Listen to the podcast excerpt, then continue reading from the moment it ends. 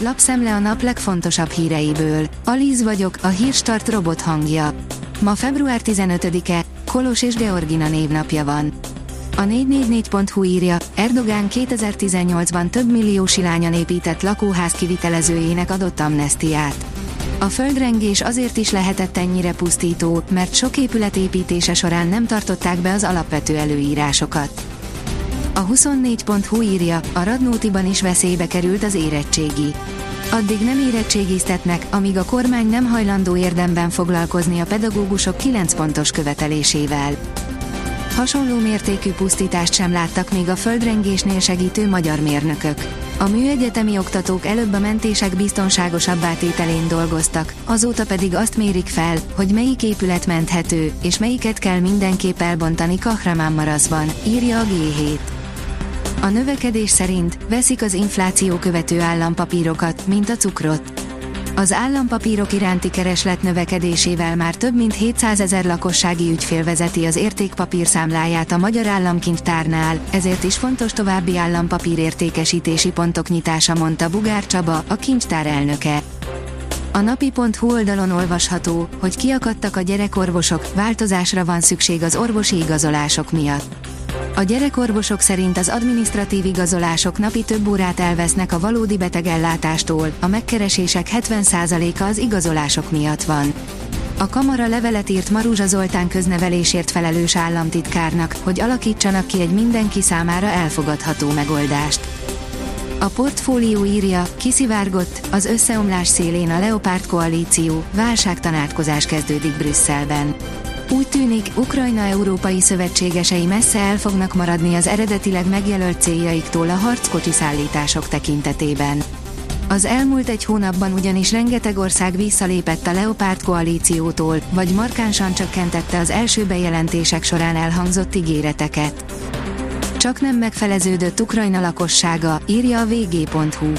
A jövő szempontjából meghatározó, hogy a kisgyermekes fiatal nők és a jól képzett diplomás férfiak hazatérjenek. Az Infostart oldalon olvasható, hogy orosz bombázógépek tartottak az USA felé, riasztották az F-16-osokat. Az amerikai és a kanadai légierő készültségi gépeit riasztották az Alaszka felől közeledő bombázók miatt. F1, Hamilton újra fekete autót kap a Mercedes-től. Babonás a Mercedes. Az elmúlt évtized nagy részében domináló, tavaly visszaeső Mercedes AMG F1 2023-ra újra fekete fényezésű autót ad versenyzőinek, Lewis Hamiltonnak és George Russellnek. Megint van Schumacher is a csapatban, írja a vezes. Idei csúcsára erősödött a dollár az inflációs adat után.